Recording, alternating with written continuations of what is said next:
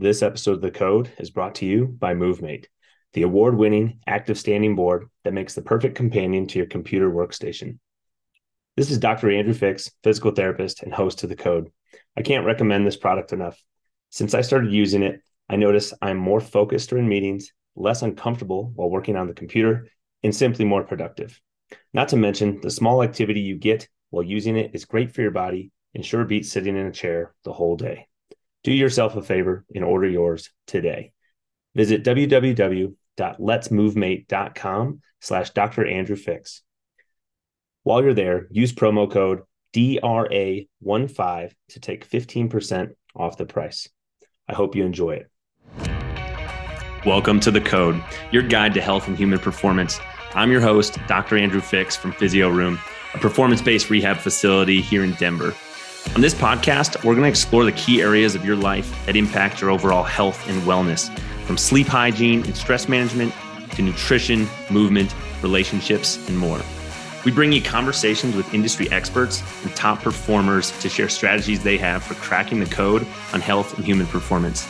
Now, let's get to today's show.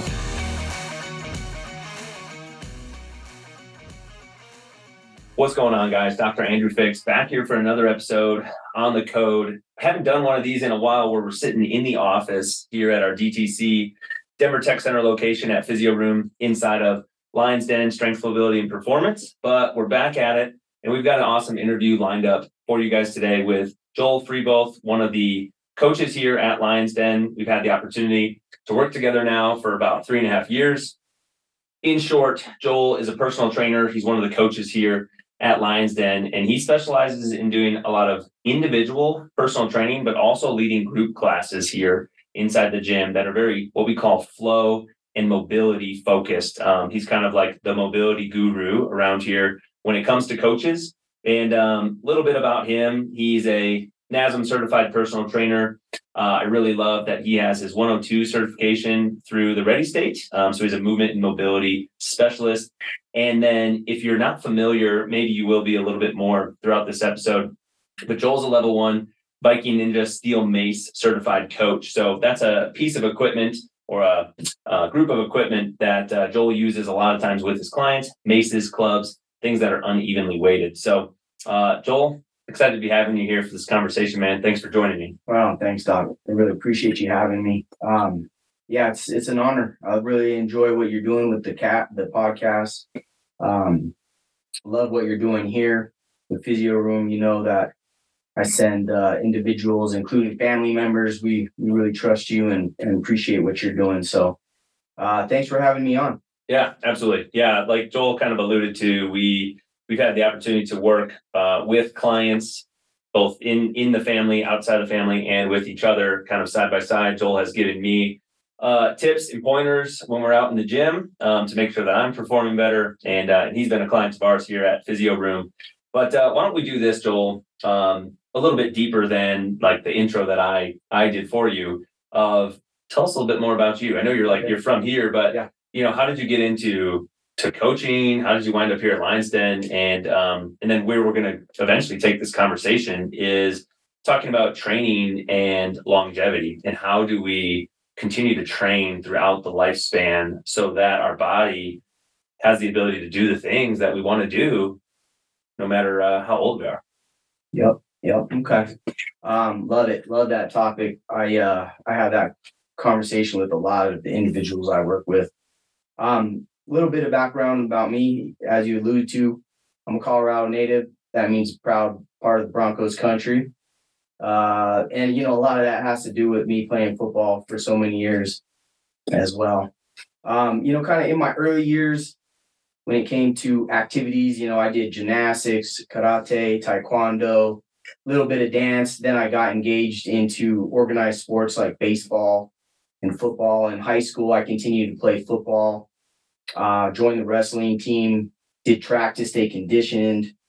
Um, but then in, in college, I actually pursued computer science and business. And um, even during that time, though, I still had the coaching blood in me. I actually got the the opportunity to be the head coach of a youth football team for a couple years, and mm-hmm. I really uh, cherish that deeply.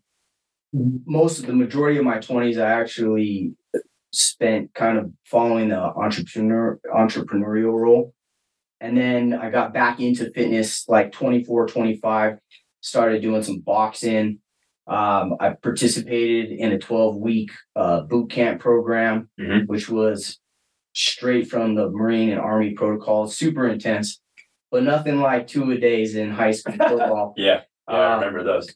and then after that, I actually got into hospitality and sales for a couple years. And then I actually got into uh, the fitness industry, starting over at Greenwood Athletic Club. There, you know, I got to interact and befriend many people, uh, especially the seasoned trainers.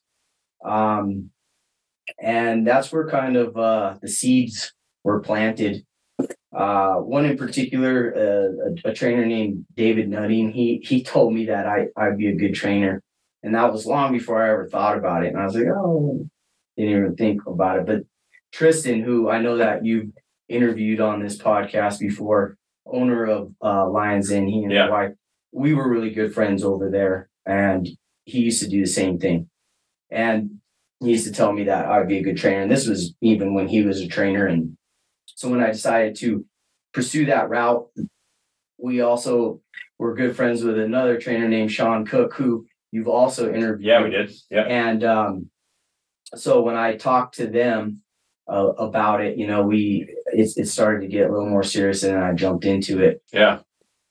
So this Um, was in your mid twenties. this was so this was actually this was actually by that point I was actually in my early 30s. Okay.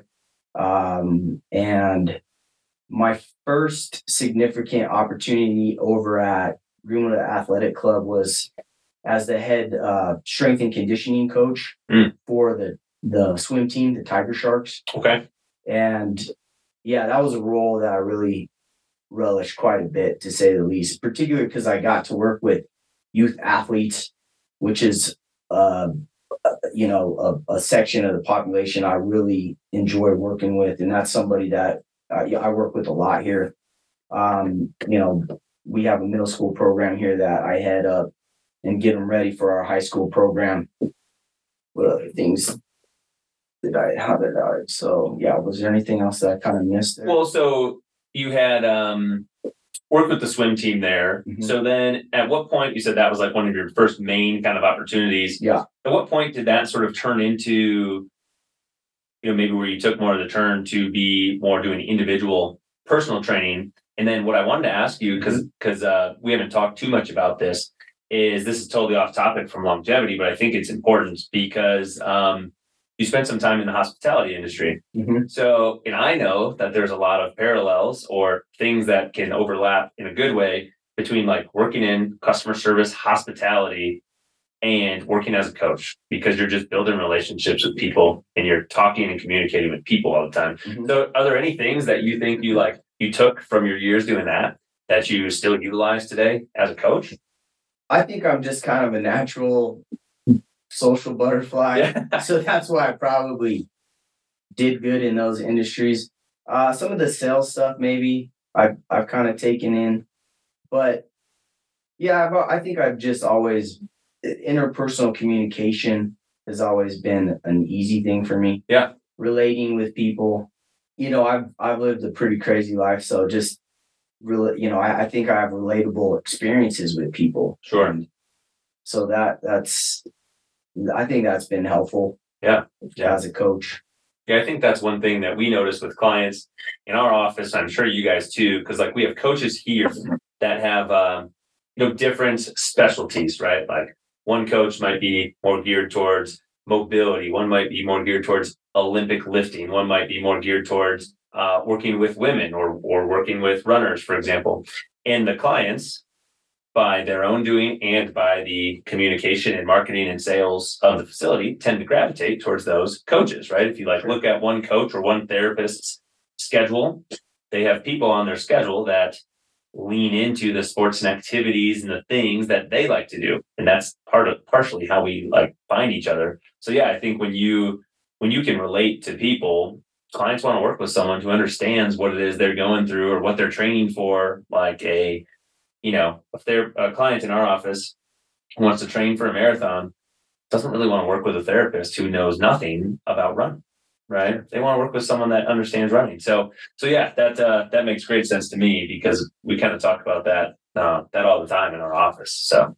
You know one of the questions you'd asked me uh, prior to this was kind of like my evolution of of training methods and and i think I've really gone through a lot of things, even starting at a young age, and and that's one of the things that has given me kind of a broad understanding of movement and mobility. Though I I think I've always had some uh, intuition within it, even going way back into my early days in first organized sports. The coaches would always point to me and and and and use me as the example but I mean, I got into weightlifting when I was I, I was in middle school. yeah, I, I, got into it.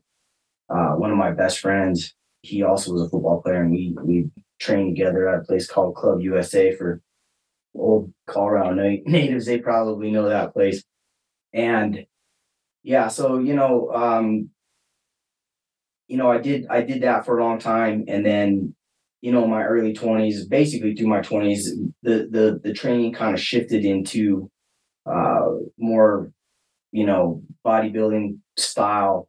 And then um when I got into in my early 30s, I got into Brazilian jiu-jitsu yeah. and running. But thanks to Tristan. Seems like he has that effect on a few people. Yep. And uh those those two sports uh, kind of gave me a, a different approach towards sports specific training. Yeah. And I started to educate myself a little bit more on that. And this is even before I was a trainer. Um, and yeah, I mean, I, I started getting exposed to experts like uh, Martin Rooney, Michael Boyle, you know, like kind of functional or sports specific type training. Yeah. Um, and, you know, you were talking about how you know, people kind of gravitate towards me. Well, one of the things that I'd always dealt with, even when I was younger, was some chronic lumbar mm. dysfunction. And it's hard to know exactly where that stemmed from because I did get into this like a like a like a car accident when I was younger, and there's a chance that that's where some of the issues stem from. But I used to get injured from playing football every year. Mm. I like tweak my back. Got it. And every year it get worse and worse and worse and um, that that actually ended up what why I quit playing football my senior year because mm-hmm. it just was so bad that I it, would it would be like you know when I first started out it would be like one week injury. By the time I was done, it'd take like eight weeks for my body to recover. Well, when I was doing uh, jujitsu, I was actually injured myself again. Yeah. Um, I was, and it was funny because I was actually teaching the kids self defense class at the time. And we were doing some silly stuff, stretching afterwards. And I was doing stuff that I shouldn't have been doing probably. And, and I ruptured the disc somehow. And that was like, that really sent me down a, a, another path. Um, it was a real pivotal moment for me personally because, um, you know, I had to I was back in like, you know, the I was out for that thing took 18 months for it to fully uh, heal. But you know, I got back in. I was good friends with a lot of physical therapists over at Greenwood Athletic Club. They there was another company there. Yeah. Um, and then I also between them and uh, a Pilates instructor named Rachel. I can't think of her last name. She was awesome. She was also a physical therapist, but she was a Pilates instructor. Um, and she taught me how to, you know, really brace properly. Yeah. And so I really dove deep into that. And that was again like i said pretty pivotal with my own training but i also have become very educated on lower back problems sure and how to you know deal with them how to be able to train through them you know the some of the doctors that i had seen said oh you're never going to be able to deadlift or squat yeah. anymore and and i was like ah, i don't know about that like you you're asking me not to do something that I, I think I should be able to do. Yeah.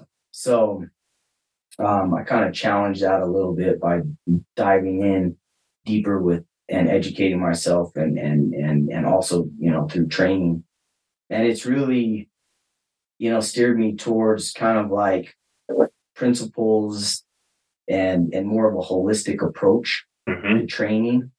So yeah, I mean that was where really where a lot of some of this stuff really I started going, you know, I have a lot to bring to the table here for people. And I was also, you know, a, a private trainer over at Greenwood Athletic Club. So I think that's where I started getting this mobility Yeah. tag because I was also introduced through through Tristan again, a, a, a physical therapist and renowned renowned guy named Kelly Starrett. Mhm. And he's like the mobility guru and and that really resonated. A lot of his principles really resonated with me.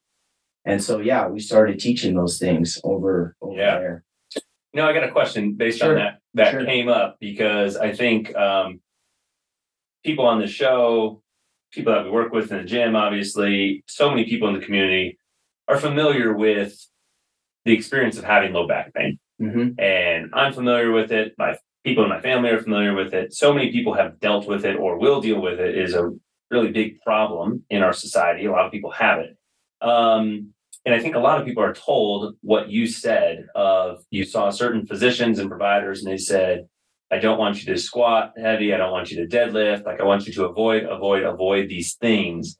And um, you know, when you speak with somebody like you or myself, well, we know at this point in our in our uh, career that that's a bunch of BS, right? That the solution to a problem is not just to avoid things that bother it, right? Like we know that if you just avoid squatting and you hope to get back to squatting pain free, well, avoiding squatting is probably not the way to do that. So I think now people are becoming a little bit more apt to seek out additional resources, seek out additional experts, additional specialists, and try to figure out like, well, I want to get back to this thing. Um, and I don't want to just avoid running or avoid lifting or avoid whatever that some other more traditional medicine provider told them to do. And you had mentioned that you were working with a Pilates instructor, physical therapist who helped teach you how to brace properly to create stability around your spine when you're doing things. What other things do you think, in your experience going through this uh, this lower back pain um, timeline? You said like 18 months. What other things do you think were like big principles that you learned that you really can point to helped you be able to get through that and be able to continue to do things without having your back continue to flare up over and over like it used to when you were playing sports? Well, the the the key thing was learning how to brace properly. Yeah. That was like the most important part of that, and and and learning how to do that was, you know, I'd always no one had ever taught me that. Even all, all the years that I I trained in the in the weight room, and and the coaches would be like, "Oh, watch watch him do it," and they never taught us how to brace. Yeah. That was like the most important thing. Now I know Um, it's easier. Sorry to interrupt you. Sure. I know it's easier to uh, probably show somebody how to brace, but since we're talking about it, Mhm. like when you and I say we want to brace Yeah. properly, can we try to explain like what the hell that even means? Yeah, Like, yeah. like okay, so and the people that are listening to this, again, we appreciate you for tuning in, but maybe try to like go along and play along with this so that as Joel describes how to brace and how to create some stability throughout your your lower trunk and your midsection, uh, see if you can do it. I think that would be a good exercise to go through. Yeah, well, you know, if if I was walking somebody through that, I'd actually probably have them start laying on the ground Yeah, sure. and then just activating their glutes, so squeezing your butt. A lot of the times we, when we're when we're educated about you know bracing, we we think it's just trunk muscles, like Mhm. or, or or even less than that, just ab muscles. Just abs. Yeah, sure. But I like to teach people that it's it's glutes and maybe even high trunk, like the entire glutes all the way Yep. up. So, you know, squeezing the glutes is first aspect, taking a deep breath in diaphragmatically, exhaling out, and then getting the rest of the trunk musculature active. One of the one of the concepts that I'll I'll I'll I'll I'll tell somebody or or to for them to conceptualize is I'll I'll pretend like I have a real heavy medicine ball and I'll be like, okay, on your breath out, I'm gonna drop this 20 pound ball on your stomach, and what are you gonna do? You're Yeah. gonna brace really hard. You're Sure. just naturally. Um, and so that's something that I I try to to to cue people on Yeah. on doing glutes and then trunk, glutes trunk, glutes trunk, and then eventually it's both of those things, and that's the full brace. Yeah. Um, it sounds like you're saying, um, you know, after you engage the glutes, as you inhale and on your exhale, you're trying to like pull everything in and create this stability, kind of like a the muscles around your spine creating like a corset that kind of like create this inward tension, as opposed to um try to think of the example of like a blowfish or something, right? Sure. Who like inhales and provides all this pressure outward Yes. to to create this big balloon effect that's not necessarily what we're talking about and you know sometimes i have this conversation with people where they're wearing like a weightlifting belt and their strategy is to push outward Sure. into the belt but what we know is a better strategy is to create that tension inward around your spine and then if you are lifting heavy and you have that belt on that's there as a safety mechanism for that to provide that extra layer of stability, be an extra layer of uh, we'll call it trunk musculature. Um, not that you want to cue yourself to push outward, um, so that we're using the deeper stabilizing muscles to do the work. so one of the good cues that I picked up from Pilates all those years ago was pull the belly button to the spine. Mhm. That's a, I think that's a great one. But there's also an added layer to that that I learned listening to Chris, Yeah, Dr. Uh, Roble, uh, about pulling the heart, the belly button uh, to the heart too. pulling it up. Yeah. Yeah, not just And I- in but up a little bit. Yeah, I think that really helps to activate some of those deeper trunk muscles. You can also visualize like the muscles around your spine trying to get tighter around it. Mhm. So that's another thing to to think about when you're when you're bracing. yeah, yeah. I like that because the uh, this this concept right of bracing to create stability. It really carries through everything that we do, right? Yeah. It really doesn't matter like what you're doing if you are playing a sport, say football, and you're going to take some contact, um, make a tackle, be tackled. If you're lifting in the gym, you're deadlifting, you're squatting, you're pressing, right? It doesn't matter if you are shoveling snow, right? You know, we've had one big snowfall, we're going to have more this winter. We need to brace and create stability when we do it. And sometimes clients ask me, like, well, do I need to brace all the time?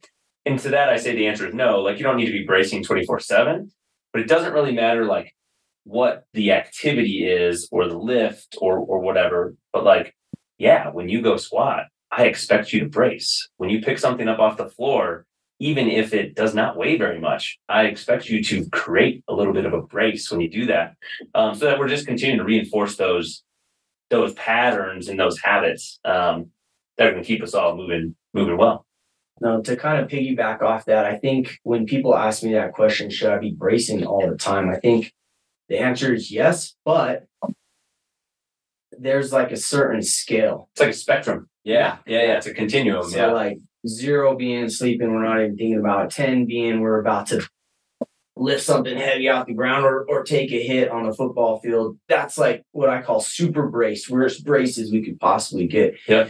Even when we're sitting around, you know, I I think that we should be slightly braced. We're we're trying to activate the glutes and just Yeah. trying to activate the trunk as or like a one as or something, Yeah. a low number on that rate on that scale. As we, as Joel and I both sit up, create a little bit of uh, little, little bit of tension. So uh, if you did that at home, you're not alone. So to to add the second part of that question, um, bracing was really important. Uh, but the other thing that I think was really important about um, kind of getting back into healthy movement was was moving properly. Yeah, And and I've and again I was always like I've always moved really well, but like really getting into the depths of of that. And that's where like Kelly Starrett really blew my mind and took it to another level where, you know, you you're you're diving into the principles that help um that help govern movement mechanics Mhm. and and and really learning how to get your body organized and ready before you start moving. So yeah, getting really efficient in movement was this kind of the second part of that. And um yeah, I mean that was uh I kind of had to start all over again. Um yeah, relearning things. but you know, I I and I haven't ever been able to squat as heavy as I did in my high school days, but um, I could deadlift more. Yeah. Which is really interesting. And that's, I think, honestly, one of my weakest uh, lifts.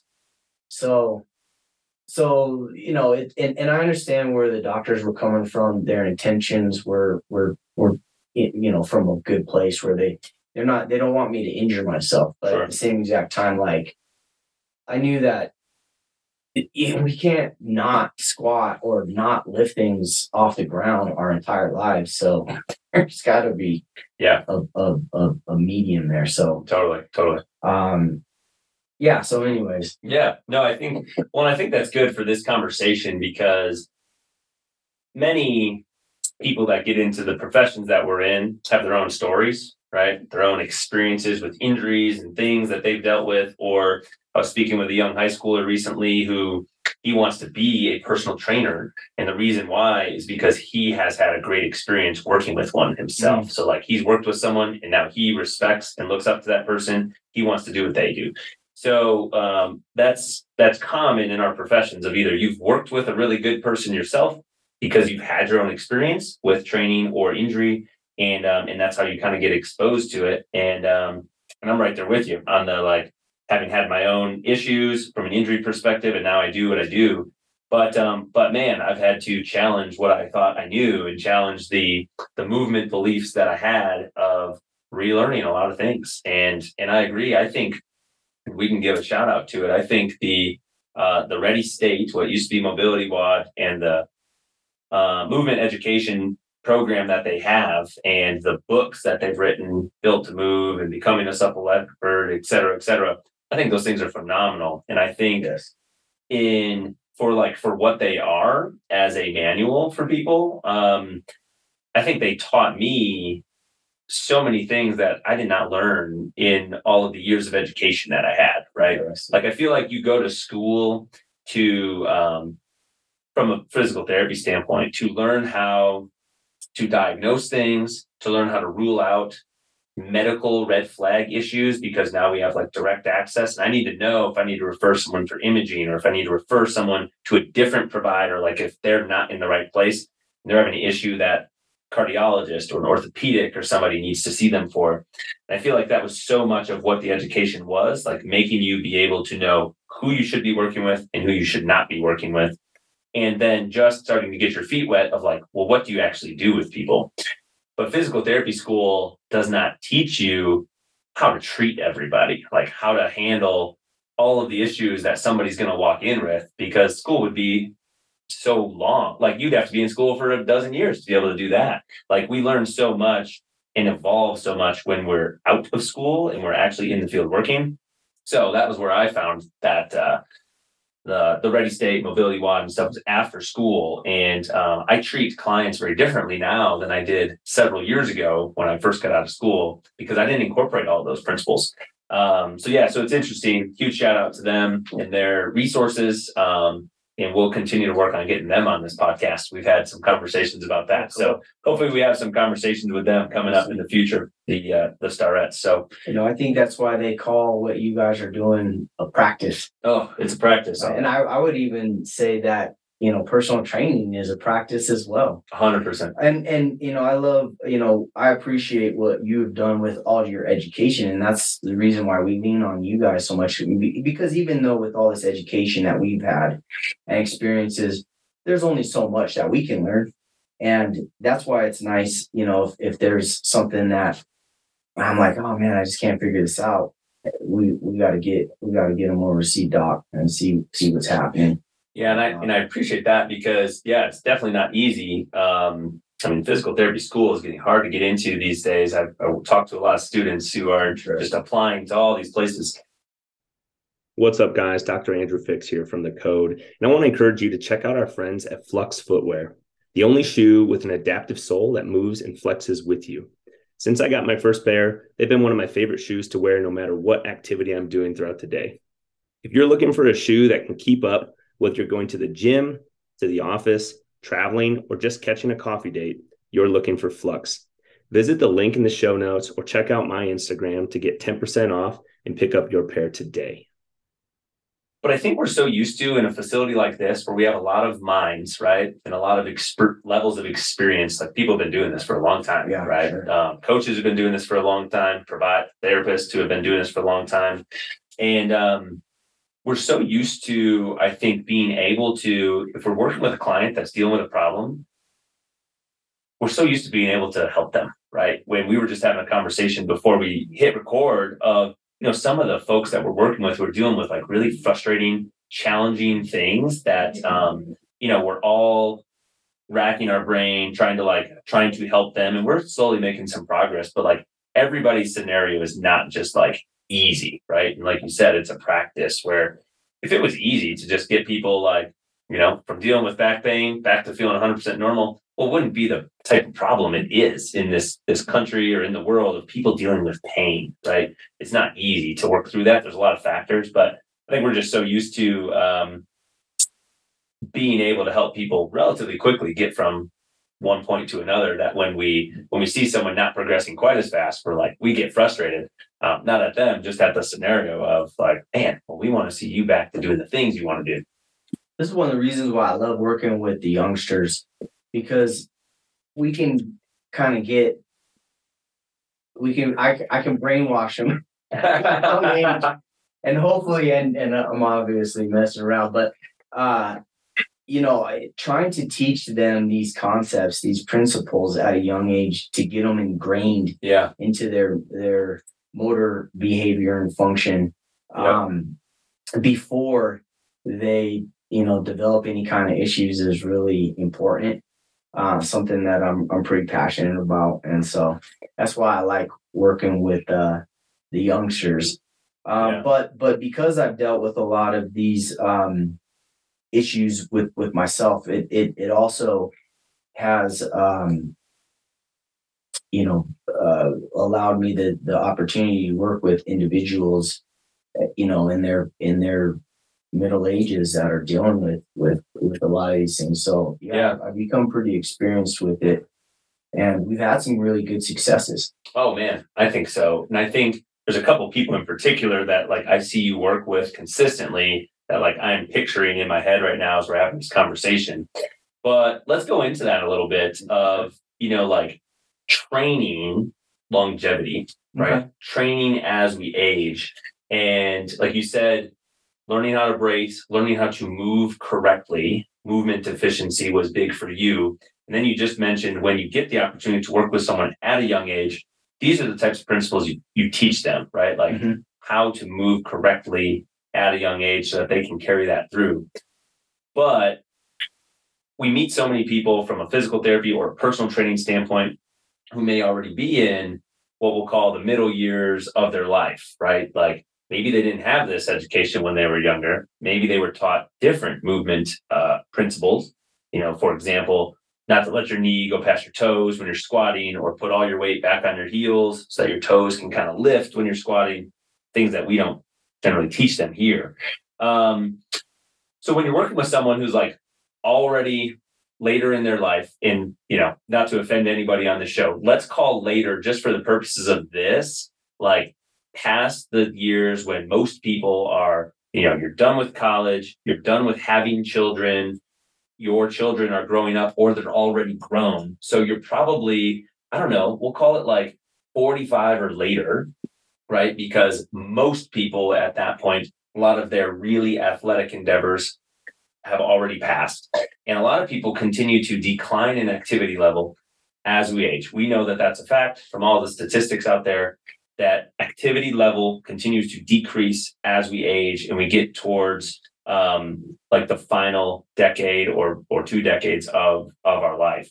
And we're actually starting to see um, you know this term health span come up instead of lifespan, right? And I know you and I fall into this camp of like we would rather live whatever to whatever age being able to do the things we really want to do Mhm. having a great health span as opposed to just live longer and be alive longer but not being able to actually do anything and just be you know hanging out in a in a nursing facility or assisted living facility not being able to thrive so i think the people listening to this are the same so what i'm getting at is how how do we continue to train as we age when we might be dealing with pains or limitations in range of motion and like we can't move how we used to be able to move because we haven't done that? Like how do we get to a point where we're able to use our bodies to do the activities that we want to do?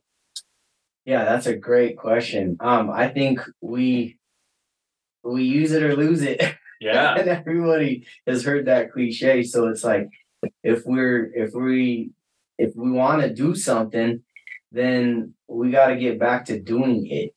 Um and obviously you know maybe coming into that everybody starts off a little bit differently.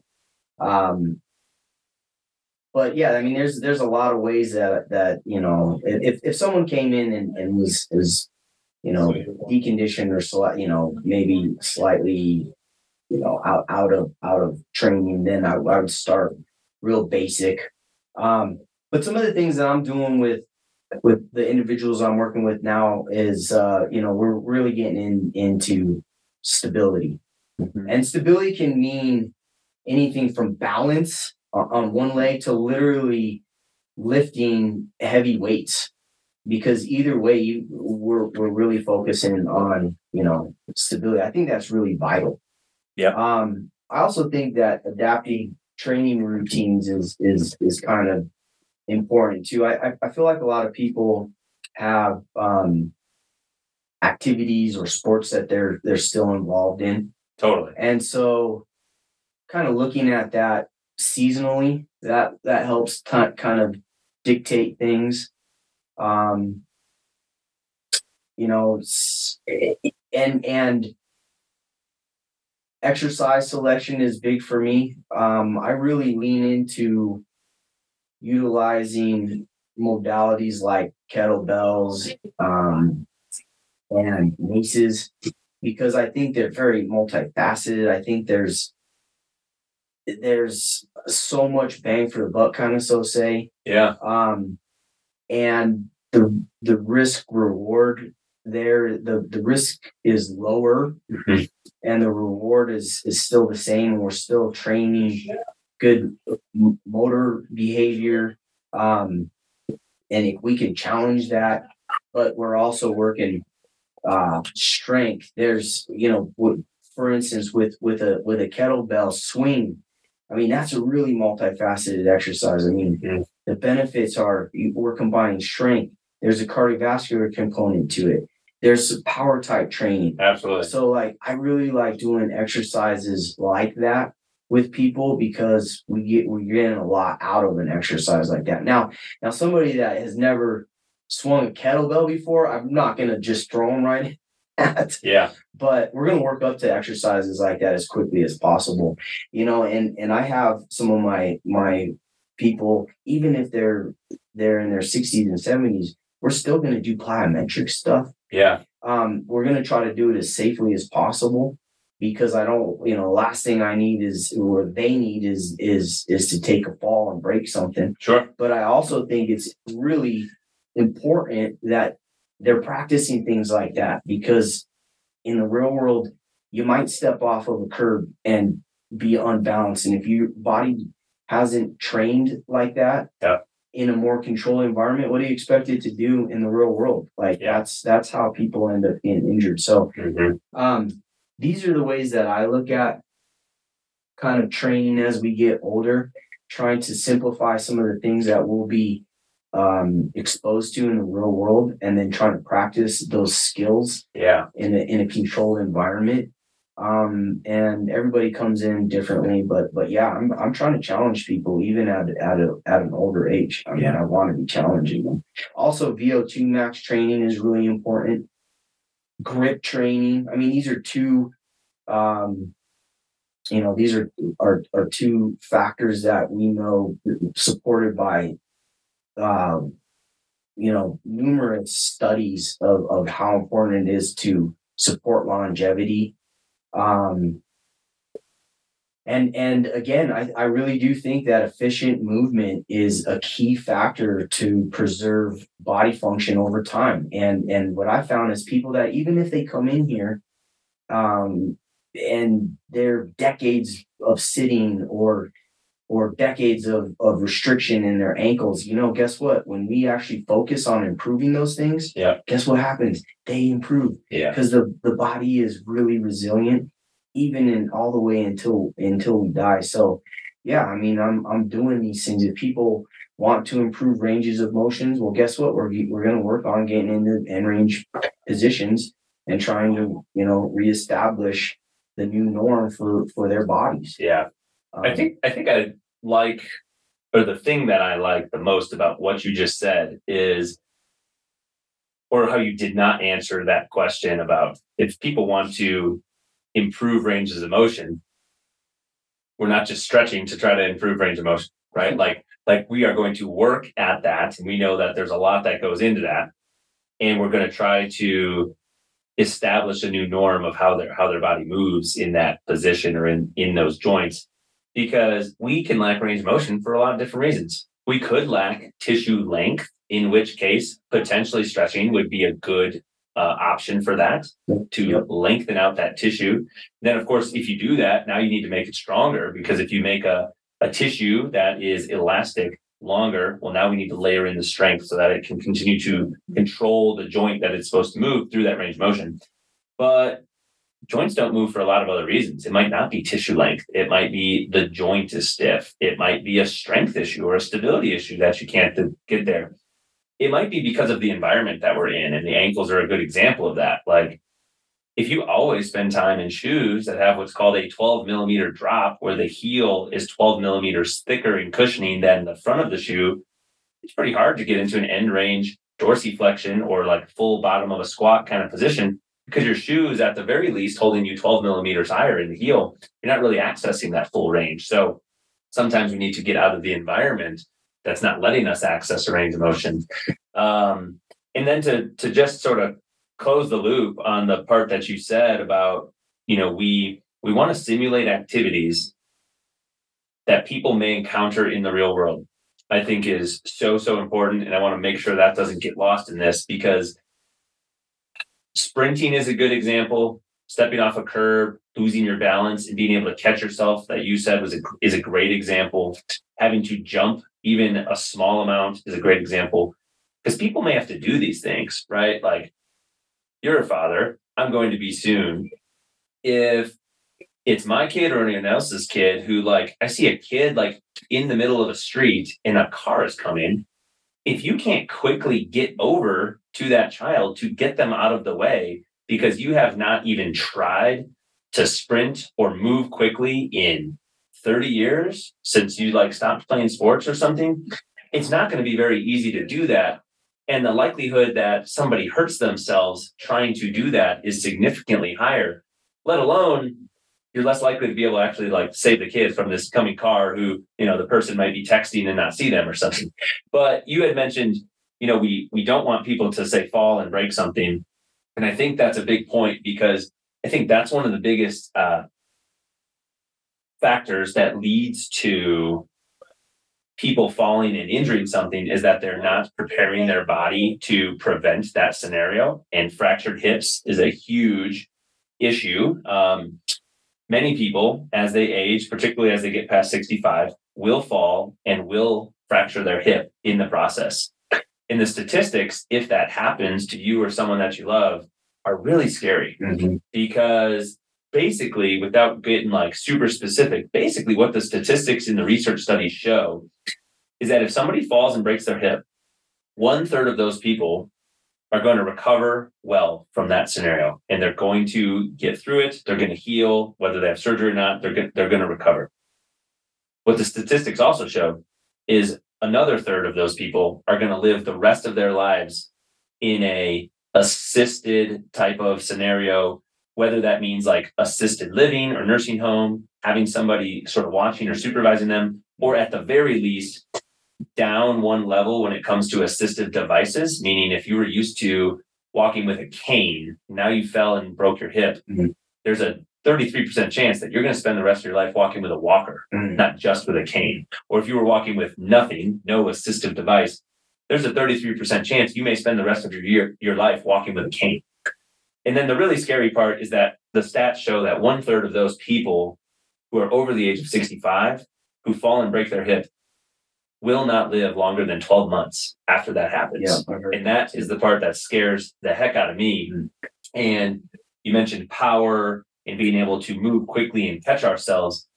That's like one of the biggest factors in stopping yourself from falling Sure. or injuring yourself is being able to react quickly and powerfully if something starts to happen. Because we're not going to be able to prevent ourselves from tripping or slipping or this and that. Like falls and losses of balance are going to happen. Yep. And there's things that you can do to make that less likely, of course, but they're still going to happen. And being able to react and respond to that scenario is going to be so much easier to somebody who's training and trying to simulate those activities and demands. But anyways, I just wanted to make sure to to Yeah. talk about that because the stats are crazy, but they're true. And um yeah, we want to try not to put ourselves in that scenario. Yep, and so that's something that you know I, I do you know even in my training um and you know and i think it's just important you know one of the things too is getting up and down off the ground Yes. you know spending time on the ground i have i have a lot of people do you know animal primal type movement patterns and boy it, it's tough on some people Mhm. and uh, so yeah there's just there's a lot of things that we can do to to kind of stave off that um and you know we we hit hard here about you know mu- muscle mass and how important that is and and so yeah we we we just try to stay consistent with it um Yeah.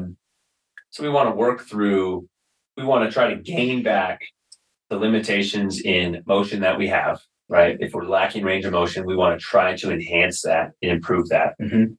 When we're moving, we want to brace efficiently and effectively to protect our body and our joints from the load and the resistance training that we're doing. Whenever possible, we want to try to move through full ranges of motion, right? So that Sure. we're maintaining those Yep. and creating stability throughout the range of motion, like, you know, not just at the top of a squat, but also throughout the entire middle, all the way down to the bottom of a squat, not losing stability at the bottom so that we're not putting undue stress on the joints.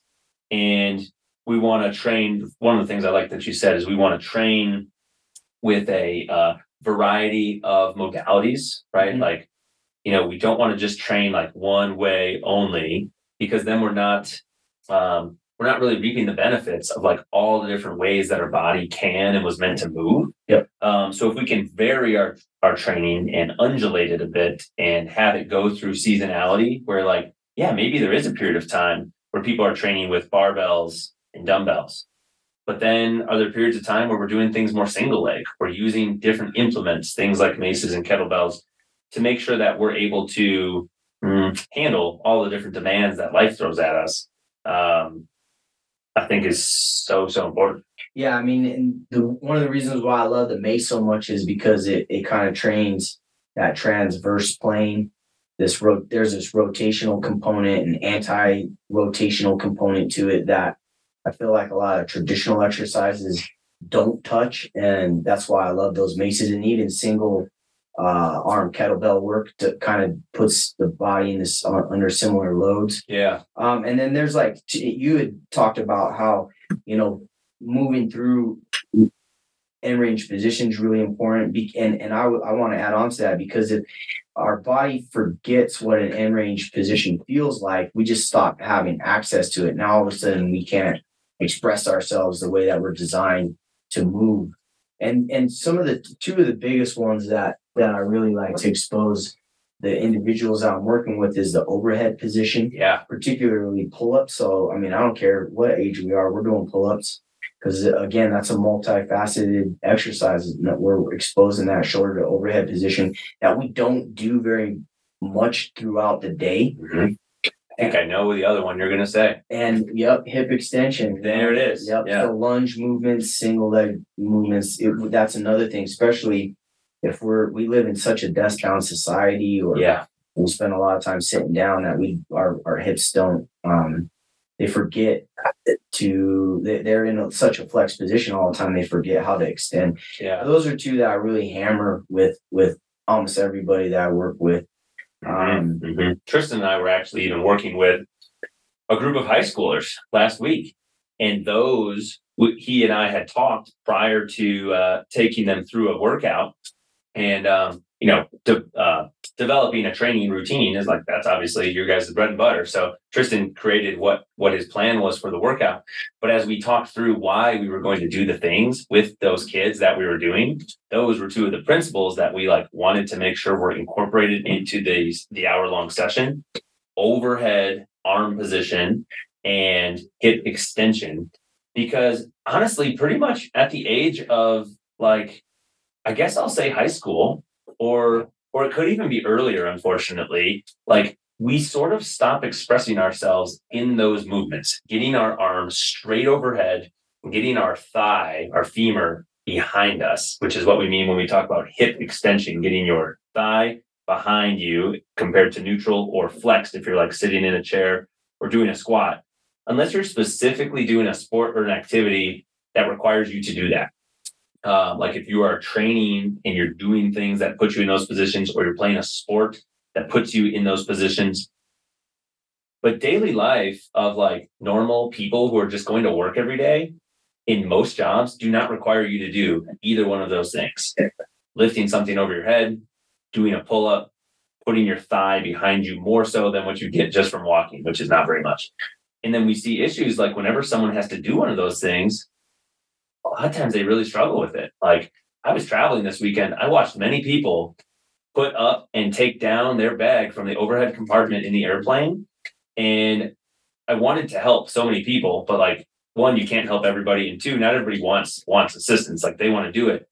But you can tell that like aside from putting their bag in the overhead bin like how often do they lift something of weight over their head? Probably not very much. Mm-hmm. And that's probably why it's very difficult to do that a lot of times uh, especially as we get older the other thing that adds to that too is, you know, when when our hips and shoulders start to lose one end range position, it actually impacts our other end range Mm, positions. yeah great point. point And so that's why it's another important, you know, why it's why it's important to train those end range positions. Another thing that I hammer hard with with people is uh the importance of activating your posterior chain. And that's Mhm. another reason why I like pull-ups yeah because it's we live where everything's in the in the anterior world, which is essentially out in front of us. And so a lot of times we forget that we have these big muscles behind us, which are really the biggest muscles in our body are our posterior chain muscle groups. And so any exercise that I can um, access those or train those, I I do yeah um, and and choose those over over a lot of pressing movements yeah i like that out in front. So yeah, so that's kind of the things that I think are really important with longevity and and and how that fits in training. You know, and some other things that we are I think are are pretty important that are are are pillars to to mention are still adequate sleep, hydration, nutrition. I mean, these are these are we all know about those, but you know, these are conversations that we're having with with people with, with our, our patients and, and and and you know people working. So Yeah. Well, why don't we do this? I'll get you out of here on this. I have one more question for you. You and I very briefly talked about this in the gym yesterday because this came up in a in a conversation I was having outside of here. Is at what point, if if at what point should somebody uh kind of start to rekindle or ch- reshape the expectations that they have about what their body can and cannot do. Like, for example, the example that got brought up is somebody who like grew up, was an athlete, and at, at like what point should they maybe not expect their body to be like quite the intense athlete that they were when they were younger? Um, we just talked about trying to train through the lifespan, but this question that came up and someone's, you know, continuing to try to push their body pretty intensely, kind of in like a weekend warrior uh, kind of format, right? okay. And uh, and what's what was happening is they're continuing to aggravate things Yeah. and have small nagging injuries that they're dealing with. Yeah. And another provider they were talking about was talking with, excuse me, was uh was sort of telling them, well, maybe it's time to give up the the days of doing this sport or activity, right? That involved involved running and agility and this and that. So I don't know. I'm just asking that, posing that Yeah. question to you. Is there a point in time where people should should like maybe the physician told you start to consider avoiding certain activities or stopping doing something that that they want to do because they keep tweaking things along the way. I would say no. Yeah, I yeah. would say life's too short. We gotta have some fun. If that's what you enjoy doing, we gotta do it. The the the thing there is if if you're weekend worrying things, then you're not putting in the work that's that's required. Yeah. You know, we can get away with that when we're young. Yeah. Um, but there was a cost even when we were young. We were chewing through, you know, what, what we call duty cycles. Our body only has so many cycles. Every system of the of in in the body only has so many duty cycles before it's just going to Fails. fail. Yeah. So when we push our body without doing all the proper things, which include recovery, resistance training, proper hydration, sleep, nutrition, then we're chewing through something Yeah. faster. And so it sounds like that person in in specific is probably getting closer to chewing through their buffer zones and their body's telling them, hey, this can't continue. So they need to listen to their body and adjust. Yeah. Um, everybody's probably that's that's a different for everybody. I think we can do what whatever we want to for as long as we we want to. Yeah. We should be able to. I mean, to me, that's one of those definitions of fitness, being able to express our body when we want to, however we want to, Mhm. spontaneity, uh, spontaneously, Yeah. instantaneously. Mhm. You know, these are um and and and we should be able to do it without getting injured too. Yeah. Really important. Yeah, I like that. Uh, and that's kind of where my head was when I was Yeah. hearing this scenario. Because, like I said, I was being asked by another provider about a client they were working with. And she, you know, it sort of asked me, Do you think I should tell them they need to stop doing this? And I was like, Well, tell me more. about- Yeah. Tell me more what's going on. And I think the biggest thing is one verbiage shift that I have had or gone through in the past several years is no longer do I call what what we do in our fitness life uh, working out, right? It's not working out. You're not just like showing up at the gym to do meaningless exercises for no purpose in mind. Mm. We call it training, Yeah. right? Yeah. Because training has a different purpose and method and thought process behind it than doing a workout does. Yeah, And so like we don't call it working out here. We call it training. Um, or it's a program that someone's going through or something, or a or in our world, it's a plan of care. It's not like you're just coming in for physical therapy for an hour. Because that looks very different for everybody. It's a plan that we're trying to a tailored plan that we're trying to follow. And so that's the way that I look at it now is like every time I do a workout, a training session, um, there's a goal in mind, right? We're trying to express and perform certain movements, certain skills, certain positions, so that when the performance comes up, whatever that might be, the performance might be a race, it might be a powerlifting competition, it might be a football game or soccer or something else, it might be playing with your grandkids Mhm. when the performance comes up, you're able to put on a show, right? Like you're able to do the thing and perform to the level that the training that you went through dictates that you should be able to do. Um, so I don't know. That's kind of the way that I look at it of what are we training for and how can we tailor our training plan to help us try to achieve that outcome. And we talked about a lot of factors that go into that. Yeah, I love that. I love that. I mean, obviously, the older we get, at some point, we're we're not going to be performing like we were in our in the in our peak years. But Yeah. but I think we can actually push that out quite a bit. And Mm-hmm. in fact, you know, we've seen you know people being able to to compete at high levels in their even in their 50s you know and so it's like uh yeah i mean it's just like you said you got to put in you got to put in a little bit of work you got to do all the things that you need to be doing Yeah.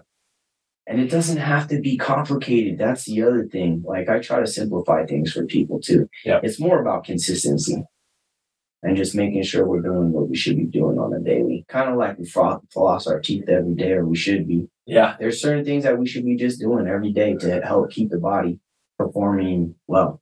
Yeah, I'm with you on that. Yeah. Well, why don't we do this, you guys, as we wrap this conversation up? Um, again, Joel, I want to thank you for being here. I mean, we see each other, but for blocking out this time so Yeah, we could have this conversation. And um, for any of you guys that tune in to listen to this, if you are looking to connect with a coach or a trainer who understands what it's like to work with kids, to understand what it's like to work with people that are in their 50s, 60s, 70s, 80s, and still wanting to push their bodies to be able to do the things that they want to do. I mean, literally, I saw Joel having one of the older clients that we have here in the gym doing box jumps last week. Like, can't is safely. Yeah, exactly. He did not get hurt in the process, and he wants to do it. Right, like it's a goal of his to be able to do something he used to do. Um, but I can't recommend him highly enough. I think he does a great job. I hear him communicating and talking with people all the time. So if people want to get in touch with you, Joel, how can they do that? What's the best way to get in touch? Or we're going to include some of the stuff in the Yeah. show notes, but Yeah, I would say probably my email. Yeah. Or, um, yeah, that's probably the easiest. You have on uh, Joel at lionsdensmp.com. That'd Yeah. would be the the best. Um, yeah, and then you know, any I can link anything to Yeah. To the bio or whatever we have. That sounds great. We'll put that stuff in the show notes for you guys. And like I said, if you're looking for a coach who gets it, who isn't going to say just avoid this, and you don't you don't have to throw a football anymore, or like whatever your goals are, um, I think Joel would be a great resource for you. And um, I just appreciate you carving out the time to hop on this show, man. My pleasure. Thank you. Cool. Thanks, guys. We hope to catch you next time on another episode of the code. And if you've not already done so, you know we have a goal of trying to get to 200 five star reviews on this show. If you listened to this before, you've probably heard me say that. But if you enjoyed this conversation, man, I would really appreciate if you go drop a review on there so we can get this show out to more and more people just like you to make sure that they can see the benefits as well. Again, Dr. Andrew Fix with Physio Room. We'll catch you guys next time on the code.